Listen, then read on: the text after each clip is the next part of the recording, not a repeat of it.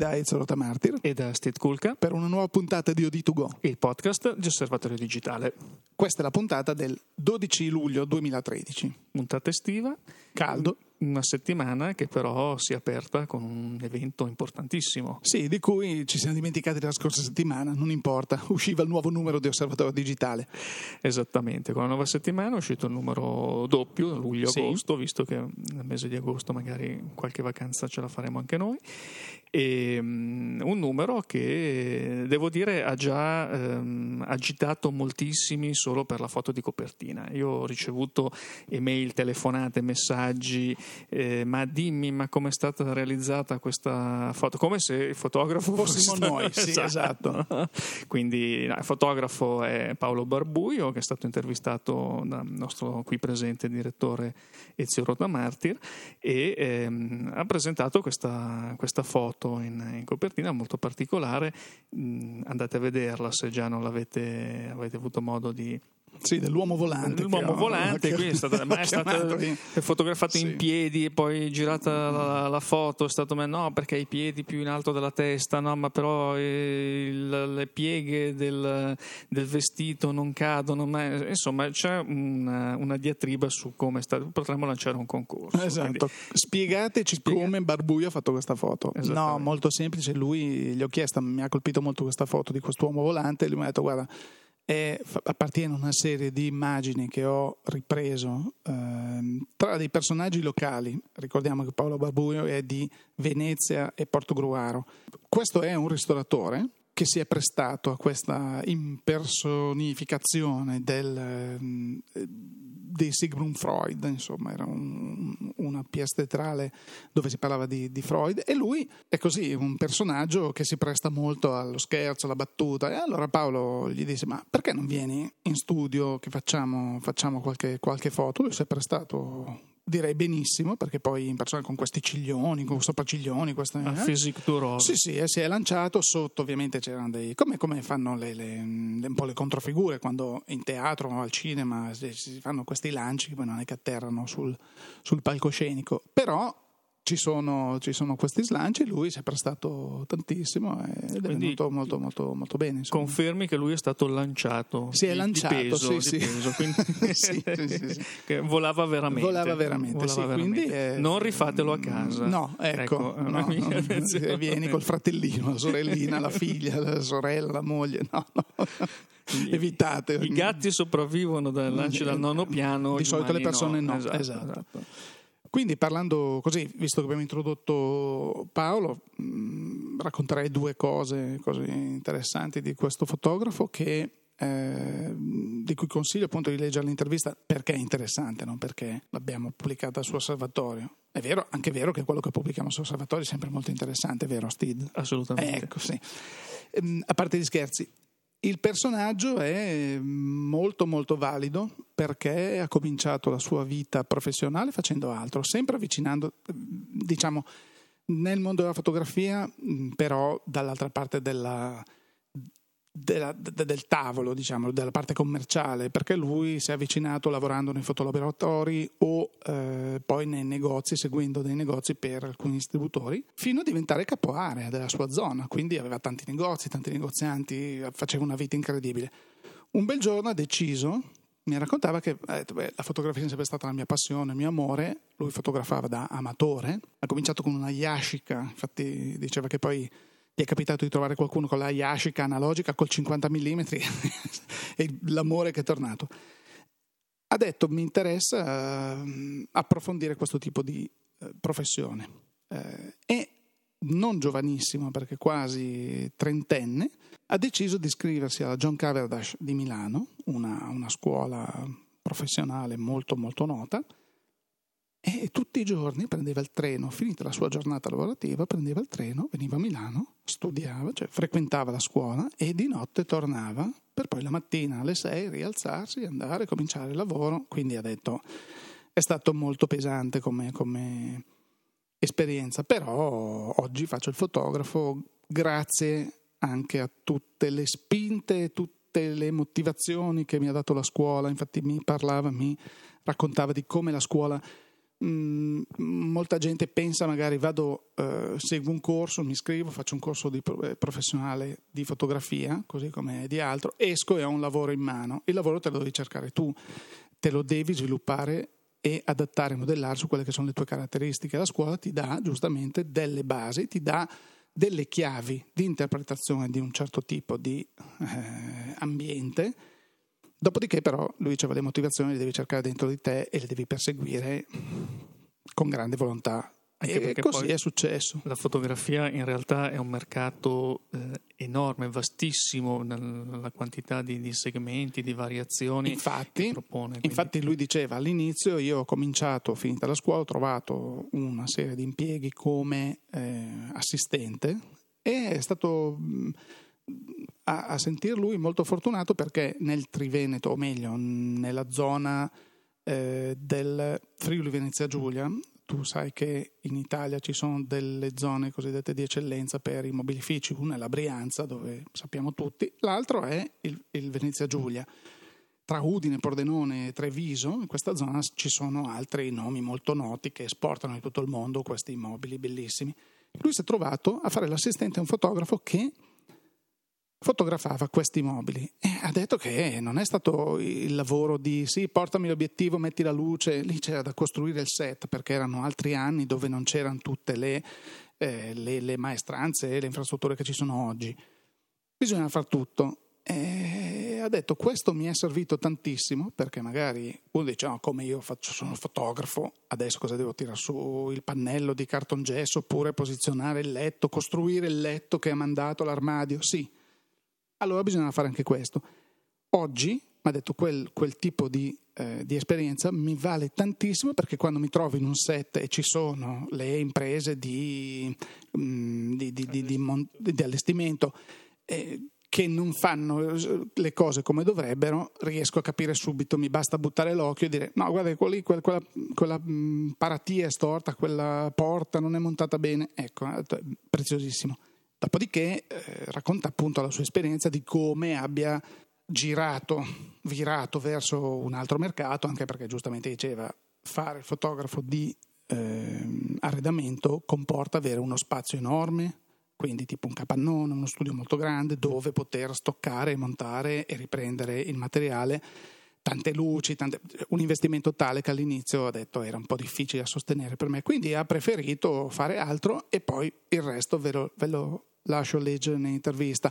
Molto interessante a mio avviso perché poi ha dei risvolti anche, eh, non, non, direi solo sociali, cioè una fotografia di reportage molto interessante che lui non ha voluto mercificare dicendo ah sì vado in un luogo di guerra, vado in un luogo e ritorno come il grande eroe, no, ha avuto mm, un, un, un sentire proprio interiore, dire no, voglio approfondire questo, questo, accadimento che era stata la strage di Beslan in Ossetia del Nord e è partito. Mm, senza nessuno che gli avesse commissionato il lavoro, è partito, è andato in, in Ossetia proprio e ha fatto il suo reportage, reportage che lui poi ne parla molto eh, così mm, molto poco volentieri perché è una persona schiva, vuol parlare del suo lavoro, non dei premi, però Paolo è uno dei fotografi italiani che ha avuto un sacco di riconoscimenti, tra cui eh, a livello europeo del fotografo ehm, professionista de- dell'anno, proprio con questo servizio di reportage di Beslan. Insomma, una cosa piuttosto interessante e a volte molto toccante, per cui vi invito a leggere la, la, la, l'intervista su, su, su Osservatorio. Sì, eh, parliamo di luoghi lontani e effettivamente è uno dei motivi per cui questo numero eh, di Osservatorio Digitale l'abbiamo un po' ribattezzato il numero del viaggiatore o dei viaggiatori, perché poi in realtà un po' tutte le rubriche, eh, o quasi tutte le rubriche di, di, questo numero, si richiamano in qualche modo al concetto del viaggio. Essendo anche il numero di luglio-agosto. Il numero pensato. di luglio-agosto, abbiamo anche pensato eh, la, nella rubrica mercati di parlare delle travel zoom, che quindi proprio sono quelle, quegli apparecchi per intenderci eh, dotati, compatte, dotate di eh, obiettivi a lunghissima escursione, degli zoom molto estesi, che quindi permettono di poter affrontare diciamo, una vacanza, anche un viaggio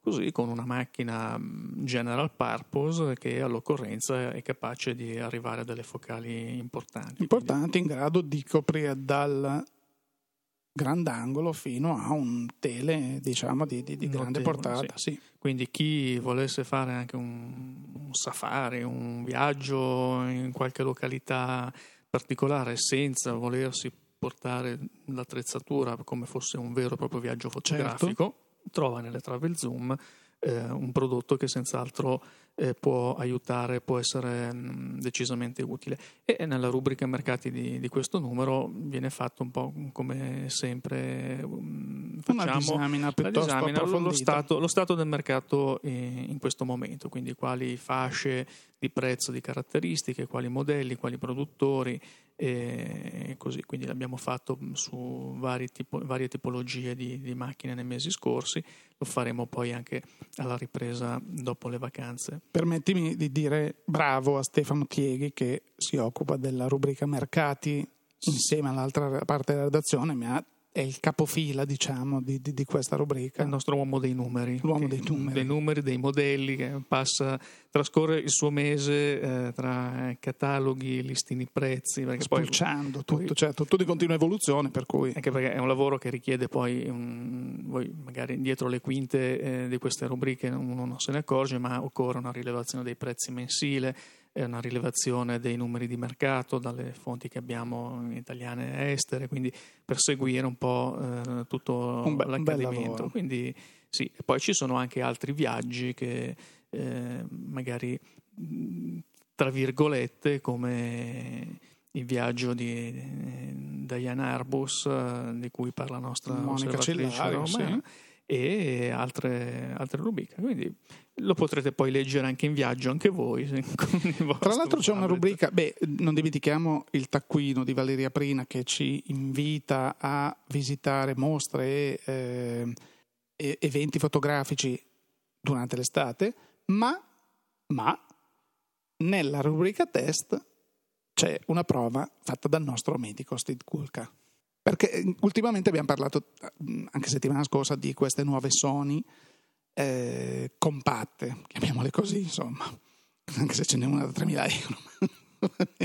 la RX1. Compatte la, nelle la, dimensioni, la, non nel prezzo. Esatto, la R1 eh, R e la R1 normale. Piccola nelle dimensioni, Piccola, grande, grande nel prezzo. prezzo ecco.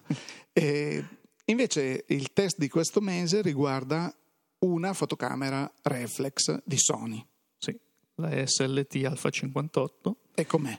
Così in due parole, perché sennò non leggono più la prova. Che non leggono più la prova. Allora, diciamo subito che è una reflex entry level, è la nuova entry level della gamma SLT di Sony. Che sostituisce la 57? Eh, sostituisce la 37 e la 57. Mm, hanno Nel, fatto per snellire un Sony, pochino. devo dire, questo è stato un po' il problema un po di, di, di tutti noi nel nostro settore. Quando Sony è uscita con uh, le reflex, le SLT soprattutto, è uscita con tanti e tali modelli sovrapposti a livello di caratteristiche, quasi anche di prezzi che era veramente difficile riuscire a capire che cosa Sony stesse facendo e anche per noi star dietro insomma, un po' a, a tutti questi modelli.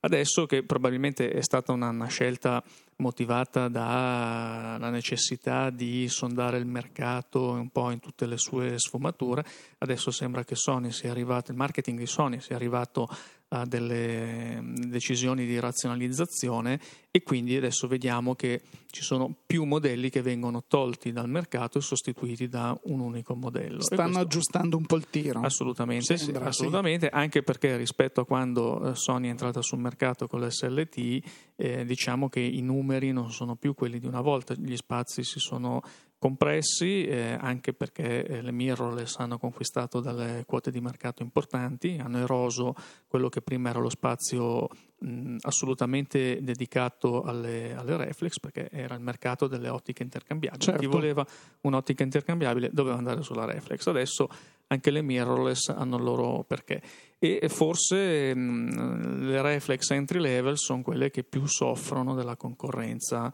eh, delle mirrorless, tanto più che adesso ci sono mirrorless con sensori APS-C come eh, le Reflex Entry Level, come la Alpha 58 e con eh, anche una risoluzione 18-20 megapixel, quindi sono macchine mh, senz'altro che possono sostituire quello che una volta era esclusivamente il dominio delle reflex. Certo. Quindi mh, leggete questo, questo test, mh, ripeto, è un apparecchio entry level, quindi magari noi che siamo più abituati a mh, confrontarci con fotocamere eh, di, di, una fascia, fascia superiore, superiore sì. non è certamente la reflex per il professionista, No. questo no.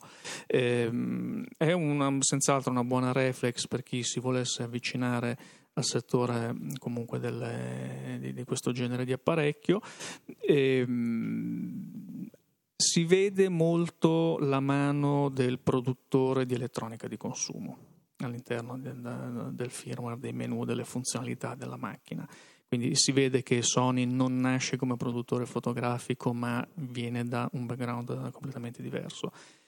È una macchina che ehm, è fatta per eh, facilitare molto eh, determinate operazioni anche creative. Mm, paradossalmente rende un pochino più complicate altre funzioni che invece il fotografo più tradizionale si aspetterebbe di trovare più a portata di mano, quindi cambia, beh, si vede che è fatta con un certo tipo di utente Se, se posso permettermi, mh, quando l'ho eh, presa in mano qui in redazione, la prima cosa che ho tentato di fare era scattare in modalità manuale e eh, mi è parso del tutto illogico il modo in cui si arrivasse alla modalità manuale. Mi spiego, eh, illogico per un fotografo che comunque è abituato a dire metto in manuale e mi scelgo io la coppia diaframma eh, a per- tempo di, di- di scatto. Mi rendo conto invece che nella LSLT C- Alpha 58 mh, questa non è sicuramente una priorità di colui che si avvicina alla fotografia con una reflex e dice aspetta che secondo me scattare il manuale è l'ultima delle mie necessità. È l'ultimo Ecco. passaggio prima Ecco, di ecco. passare a una reflex di Sì. fascia superiore. Quindi sei d'accordo con me che Assoluta- questo tipo di, nel senso che la SLT poi eh, scatta assolutamente, puoi, puoi lavorare in manuale senza problemi, però non è, non è, eh, non è tutto a portata di mano perché secondo me non si rivolge a questo tipo di, di fotografi, sei d'accordo? Assolutamente, questo è abbastanza in linea con tutte le, le- le reflex eh, di, di questa fascia di mercato. Eh, forse quello che non è in linea con, eh, con il resto del mercato, secondo noi, eh, è un po' il prezzo. Il prezzo eh, di listino ci sembra un po' alto considerando che eh, ehm, va a confrontarsi direttamente con modelli di altre marche che hanno delle caratteristiche decisamente più portate Eh, eh. verso, non dico verso la macchina professionale perché no, no, no, assolutamente no, però ehm, diciamo verso le macchine di media gamma, quello Certo. per l'appassionato un pochino più serio. Sì, però spezzerei eh, una lancia a favore di Sony. La scorsa settimana dicevamo che Sony ha il grande pregio che sul sito ufficiale, nel momento in cui viene pubblicato, eh, viene presentato un prodotto, c'è la scheda del prodotto con il prezzo di listino. Prezzo di listino che, eh, come in tutto il mondo consumer, soprattutto dell'elettronica di consumo, siamo abituati a prendere molto con le pinze perché laddove si trova un 5,99, poi quello che in realtà è lo street price, o meglio il prezzo medio che si trova in realtà nei negozi, è, un po', è decisamente a volte più basso, per cui si riesce, cioè Sony giustamente dice questo prodotto, adesso faccio un esempio, costa 600 euro, poi in negozio riesce a trovarlo magari a 4,80, 4,40, quindi c'è, c'è un 25% in meno del- del Sì, però questo vale anche Eh, per gli altri, voglio dire. sì, però noi- nel caso, nel caso, secondo me, di questi colossi tipo Sony, Panasonic, Samsung, mh, che sono abituati magari ad avere rapporti diversi con i grandi centri di distribuzione, della grande distribuzione organizzata, hanno dei rapporti diversi, perché poi qui potremmo entrare in, in- in- in discussioni infinite, sai che lì si trattano i metri lineari di quanto spazio mi dai sui tuoi ga- dipende da chi sei, perché se sei Sony hai una visibilità, se sei eh, Pinchetti ti dicono guardi lei è il prodotto più bello del mondo ma sì, possiamo dare 15 centimetri ecco quindi è... valgono tante, mm, tanti parametri. Per cui vabbè comunque leggete, leggete questo test che mi sembra molto fatto bene. Complimenti Grazie, Steve. È stato... Eh, ringraziamo anche Sony che eh, ci ha lasciato come del sì, resto sì, tutti sì, coloro che ci forniscono le fotocamere per i test, una diciamo delle, delle poche cose che noi chiediamo forse l'unica è quella lasciateci la macchina per un periodo di tempo sufficientemente lungo per esatto. poterla provare come Dio comanda. Come Dio comanda. Motivo per cui non troverete mai il test della macchina appena uscita. No. Sempre macchine che hanno qualche mese di... col firmware stabile con, con... perché eh, ce la portiamo in giro tutti i giorni passandocela poi all'interno della redazione allora adesso è vero che eh, in questo caso eh, il test è stato, è stato, scritto dal sottoscritto, eh, però è anche vero cioè, che come che sempre tutta la certo, redazione certo, partecipa certo, certo. come in altri casi eh, succede il contrario, insomma, quindi ognuno dà le sue impressioni, dà le prove anche a seconda del tipo di fotografia che fa, perché poi ognuno ha degli interessi, ha degli stili, ha delle opportunità di fotografia diverse. Un modo di altri. vedere, e certo. quindi questo ci permette magari di fare delle prove un pochino più a tutto tondo rispetto al singolo eh, recensore che chiaramente lo fa solo sulla base della sua particolare. Quello che, che, a me è piaciuto mh, sempre della redazione è che siamo un gruppo di persone con delle passioni, una passione che è quella della fotografia, condivisa, però tra di noi abbiamo degli stili di fotografia, non dico completamente diversi, però degli interessi molto discordanti, quindi molto discordanti, molto, eh, come dire... Mh, Andiamo a coprire un Andiamo range, a coprire un range di interessi ampio, molto ampio, quindi quello che magari serve a me, ma a te non serve assolutamente, perché magari, che ne so, c'è qualcuno che fa fotografia naturalistica e dice io ho bisogno di un obiettivo da 8000 mm, che certo. personalmente non interessa, però riusciamo a coprire una gamma di interessi. Infatti abbiamo chi è appassionato e, e, di alte focali, spot, chi è esatto. appassionato invece di grandangoli, quindi con eh, chi è appassionato di still life, di fotografia naturalistica, come tu dicevi, non a caso, e, e quindi sì, si, si, riesce a fare un lavoro molto interessante anche per noi che lo facciamo, devo dire, perché ci sono degli scambi di opinioni. Sono sette di... anni che lo facciamo con grande piacere, questa è una cosa Direi che dopo questa grande parentesi introduttiva eh, del, numero di, del, numero di, luglio-agosto eh, è venuto il tempo di passare a qualche altro argomento. Nelle ultime settimane abbiamo parlato di nuovi modelli di fotocamere annunciati e presentati dalle case e questa settimana, mm, anche questa settimana, ci sarebbe un nuovo modello di fotocamera di cui ah. parlare. Eh, sì eh, non è una fotocamera digitale. Sensori a proposito? Perché ci chiedono, ma Steve non ci parla più di sensori, non ci sono niente. No, ho ricevuto, ho ricevuto, delle diffide. L'estate, l'estate, non ci porta novità per quanto riguarda i sensori. No, parleremo, parleremo, presto di sensori dopo le ferie perché ci sono delle novità anche bollone in pentola. Ah. E questa macchina di cui stiamo parlando non ha neanche un sensore non è una macchina digitale, non Attenzione. ha un sensore e non è una macchina che si trova in commercio. Perfetto. Foro stenopeico? No, è una macchina a pellicola. Attenzione. Attenzione, una macchina a pellicola che uno studente francese eh, ha deciso di progettare con Blender, che è un programma di, di progettazione tridimensionale sì. eh, open source tra l'altro, e eh, di produrre poi eh, con una stampante tridimensionale. Queste famose stampanti 3D sì, di, cui, cui tanto si parla, ecco, qualcuno finalmente ha avuto l'idea di realizzare una macchina fotografica con una stampante 3D. In casa. In casa. Questo è bellissimo. I file di Blender sono liberamente disponibili perché dopo lui li ha resi disponibili open source, open source quindi si in... possono modificare, si, posso, si può fare veramente tutto quello che si vuole. E è un interessante progetto chiaramente per hobbisti e, e ci è sembrato eh, significativo perché eh, insomma di queste stampanti 3D si sta parlando parecchio. Da, da parecchio tempo.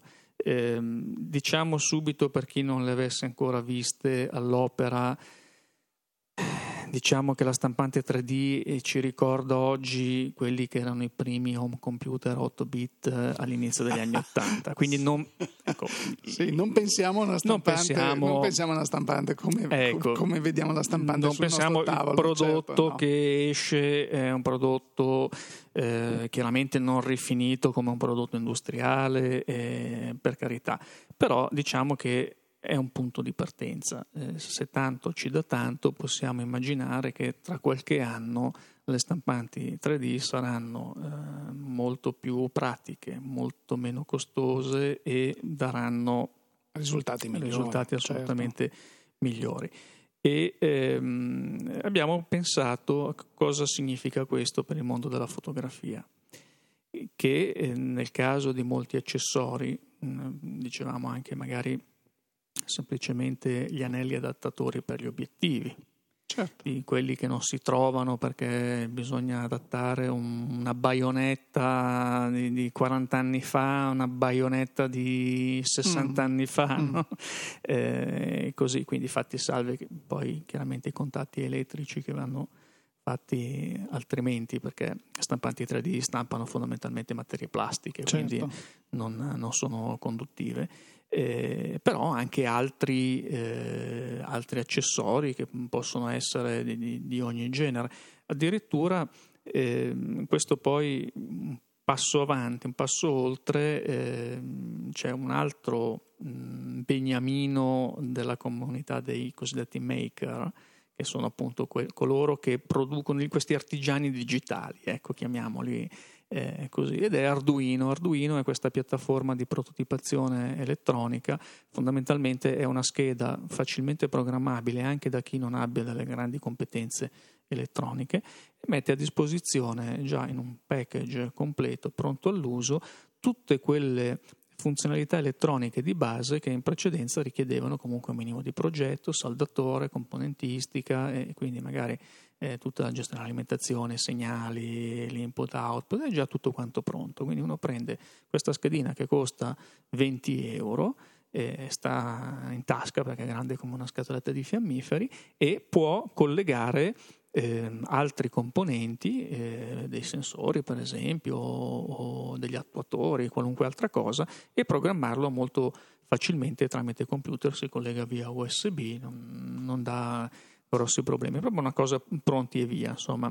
Tu ci stai facendo fatta, venire delle voglie strane. Eh, fatta, è fatta per chi non è un, un, un elettronico, ecco, come Ma anche po'. chi è completamente digiuno come il sottoscritto. Assolutamente, ci sono designer, architetti, grafici addirittura, creativi di ogni genere che senza Mm, conoscere, sapere che differenza c'è tra un condensatore e un diodo, per una resistenza, per esempio. Ah, perché c'è differenza? Si sono, eh, sì, di prezzo. no, eh, si sono messi a realizzare dei progetti molto interessanti. Eh, questo Arduino, questa piattaforma è una piattaforma modulare eh, che può Quindi essere... ci sarà tanta documentazione anche sul web. Assolutamente, eh, è tutto Ma è una sorta web. di open source hardware? Anche questo è open source hardware, sì. Tra l'altro è un progetto italiano perché Arduino nasce in Italia e poi ha avuto degli emulatori anche all'estero, forse l'emulatore più eh, famoso, anche se un po' differente perché lì si tratta proprio di un computer fatto e finito, ah. è Raspberry Pi, che è un ah, progetto no, inglese. Certo.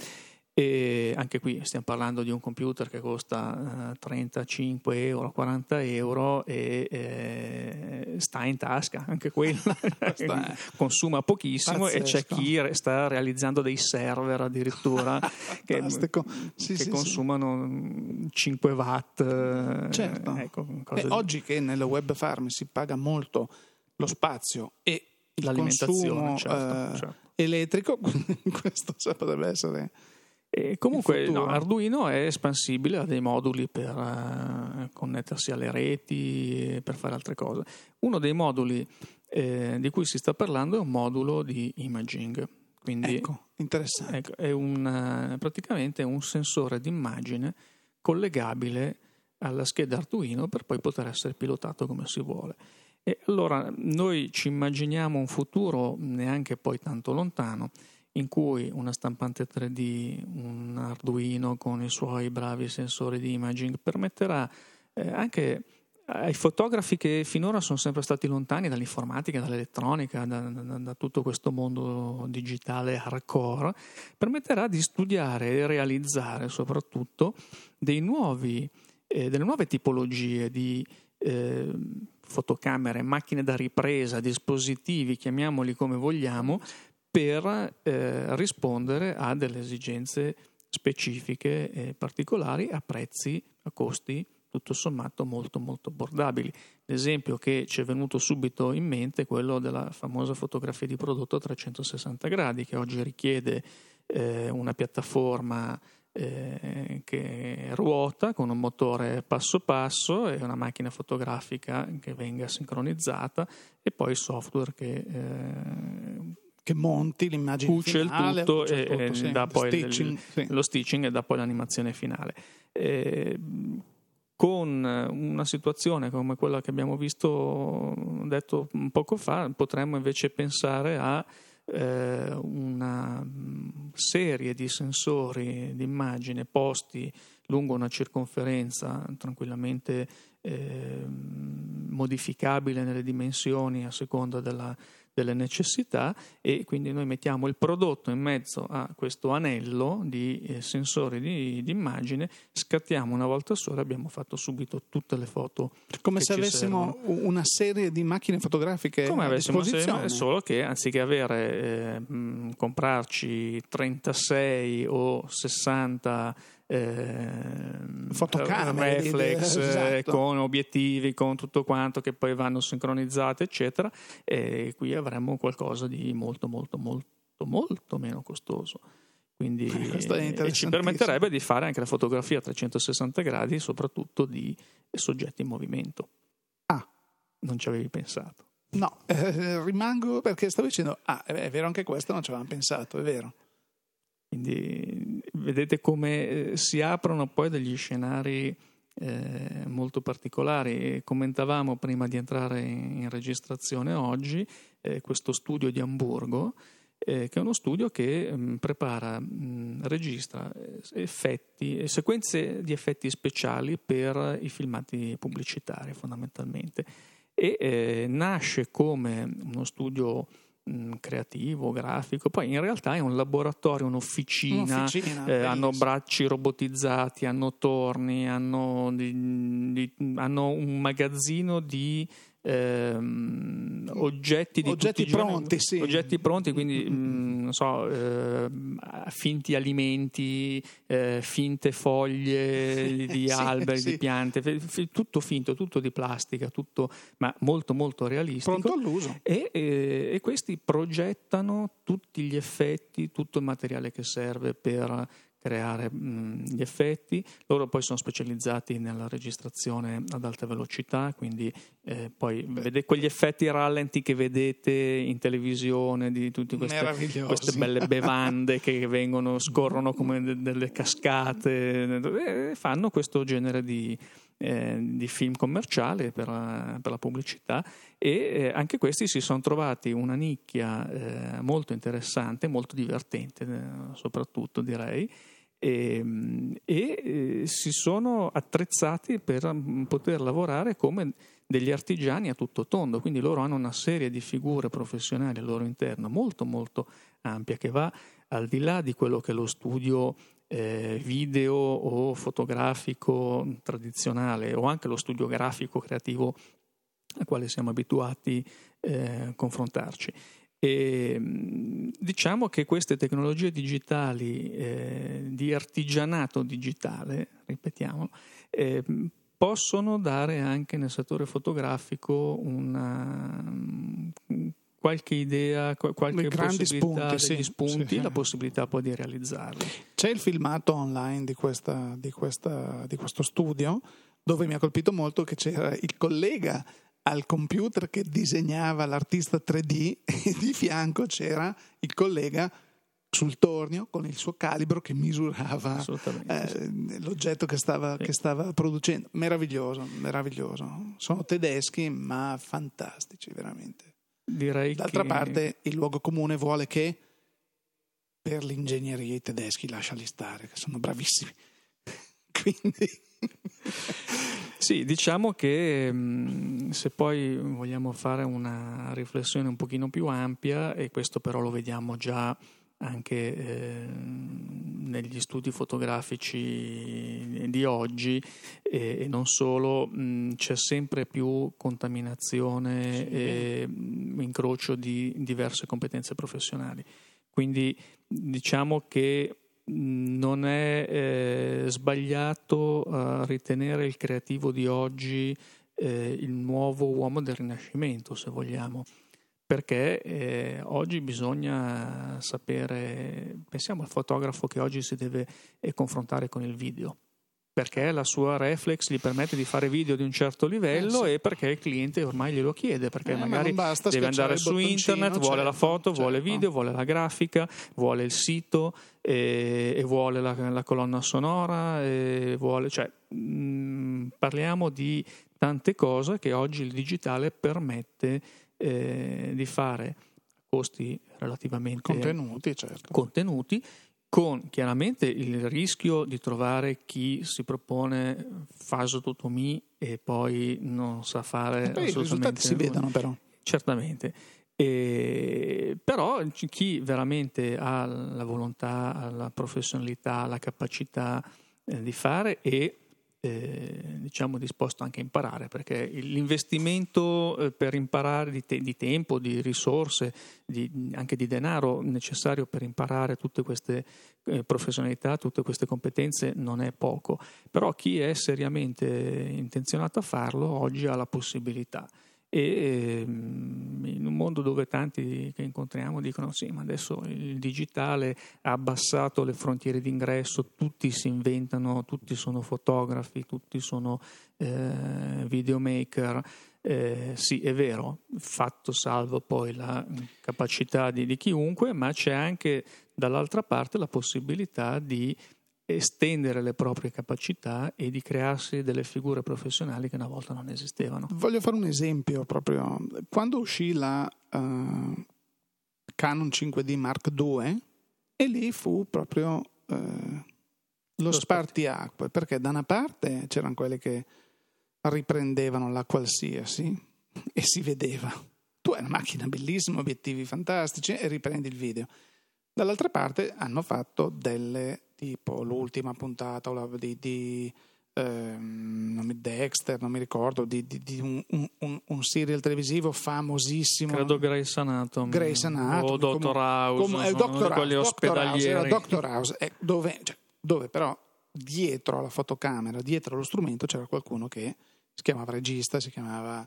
Eh, direttore della fotografia, fotografia. direttore artistico. E in questo devo, voglio dire bravo, bravissimo a un nostro grande collaboratore che è Giuseppe Carrieri, perché lui che è sempre stato abituato a girare i suoi film con, eh, con i metodi tradizionali, nel momento in cui ha avuto a disposizione delle, delle video reflex, ha portato a casa dei film che sono stati premiati, ne parlavamo qualche podcast fa, a livello mondiale. Quindi eh, ci vuole sempre il solito discorso, non basta lo strumento, ma ci vuole la competenza, ci vuole eh, l'occhio allenato, ci vuole la capacità di fare qualcosa. Quindi... Diciamo che lo strumento non fa il professionista. Dice, il, in, possi- ogni ecco, ah, in ogni settore. Diciamo che il professionista oggi ha molte più possibilità è favorito in questo, eh, di allargare la propria sfera di competenze. Quindi la professionalità è qualcosa che non si tocca e non cambierà mai, ci deve essere. Eh, però eh, mentre una volta eh, occorreva una vita per affermarsi certo, professionalmente certo, certo. in una sola disciplina, oggi il digitale che dà tante scorciatoie a chi professionista non è, ma dà altrettante scorciatoie anche professionista per allargare il proprio raggio d'azione. Io ricordo un aneddoto così giusto. Quando facevo il giornalista musicale e intervistavo dei pezzi da 90 come Pat Mettini, che per me è stato ed è uno dei miei riferimenti musicali, io gli dissi: Ma senti, io mi sono comprato la Gibson S175 esattamente come la tua, poi l'ho portata a casa e però qui non succede niente. come mai è rotta la chitarra? Eh? lì capì, scherzi a parte, che non è lo strumento, non è che compri lo strumento del grandissimo musicista e diventi grandissimo musicista. Perché poi questo mi suonava anche l'ukulele ed era fantastico. Io dicevo, come? Quindi allo stesso modo tu puoi avere la macchina di la Ferrari di Formula 1, la, fotogra- la macchina fotografica più bella del mondo, eh, se non sei capace, non sei capace. Dopo questa perla di saggezza di cui vi ho voluto lasciare, direi che credo che il nostro tempo Direi che il nostro tempo è abbondantemente terminato anche per questa settimana. Beh, speriamo di avervi tenuto compagnia per un po' di minuti così, anche allegramente. Assolutamente, eh, vi terremo poi compagnia durante tutta la resto della certo. settimana nelle nostre pagine di Osservatorio Digitale, www.osservatoriodigitale.it di fotoguida, dalle pagine di fotoguida, fotoguida.it dove c'è anche il famoso sempre, comparatore. comparatore tecnico e poi chiaramente le nostre pagine social su Facebook eh, e Twitter. Mm. Novità della settimana del comparatore. Ho visto che anche tutte le medie formato ormai sono nel comparatore. Quindi il comparatore va dalla compattina più entry level sì, fino a delle macchine. Dalla, de, de, dalla de, compatta da 60 euro fino al dorso da 30.000 euro. Qui c'è gente che lavora alacremente, mi sembra. Sì, bene, un... magari, magari, in un prossimo podcast mh, mm, potremmo raccontare anche qualche aneddoto su, sul comparatore, sul comparatore sì, perché anche, anche lì un, ci sono dei retroscena, c'è un dietro costato, le quinte di, c'è costato sudore, fatica, di lavoro che, che, poi spiega perché è un comparatore un po' diverso da quelli che si trovano normalmente. Di cui siamo molto fieri, diciamo. Ma diciamo. lasciamocelo per una, un'altra volta. Mm, da Steve Kulka e da Ezio Martir. Grazie per l'ascolto. A risentirci.